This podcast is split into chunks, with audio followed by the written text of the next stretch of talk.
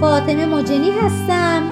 بشنوید ادامه حکایت ملک شهرمان و قمر الزمان در شب دویست و بیست و سوم از هزار یک شب.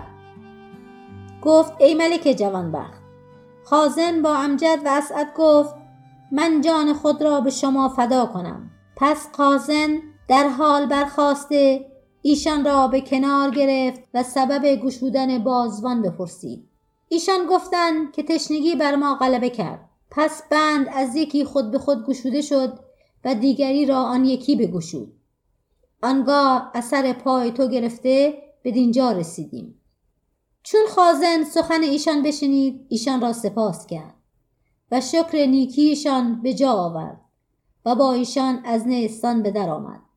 چون به خارج نیستان برآمدن امجد و اسعد گفتند ای امیر بر آنچه از پدر ما حکم رفته اقدام کن. خازن گفت هاشا که من به شما آسیبی رسانم. ولی همی خواهم که جامعه شما را برکنده جامعه خود را بر شما بپوشانم و دو شیشه از خون همین شیر پر کرده به سوی ملک بازگردم و به او بگویم که ایشان را کشتم. و اما شما به شهرهای دور بروید که خدا را مملکت بسیار است. و ای ملک زادگان بدانید که جدایی شما بر من سخت دشوار است. پس خازن و ملک زادگان بگریستند و خازن جامعه ایشان برکند و جامعه خیش بر ایشان بپوشانید و جامعه هر یک را به بخچه گذاشته دو شیشه از خون شیر پر کرد و ملک زادگان را ودا کرده بر اسب بنشست و رو به شهر آورد. همی رفت تا به نزد ملک برسید. در پیش روی ملک زمین ببوسید. ملک دید که خازن را گونه متغیر گشته و او را گونه از صدمت شیر متغیر بود. ملک گمان کرد که از کشتن ملک زادگان متغیر است.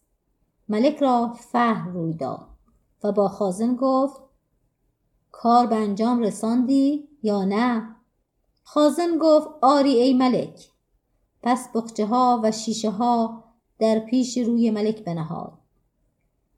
ملک به او گفت از ایشان چه دیدی؟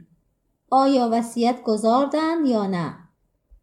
خازن گفت ایشان را به خواسته پروردگار و فرمان شهریار شکیبا یافتم و گفتند پدر ما معذور است. ما خون خود بر او حلال کردیم و گفتند که این ابیات بر ملک بخوان. کرا عقل باشد؟ زبردست شهوت. چرا زیر دستی کند هیچ زن را؟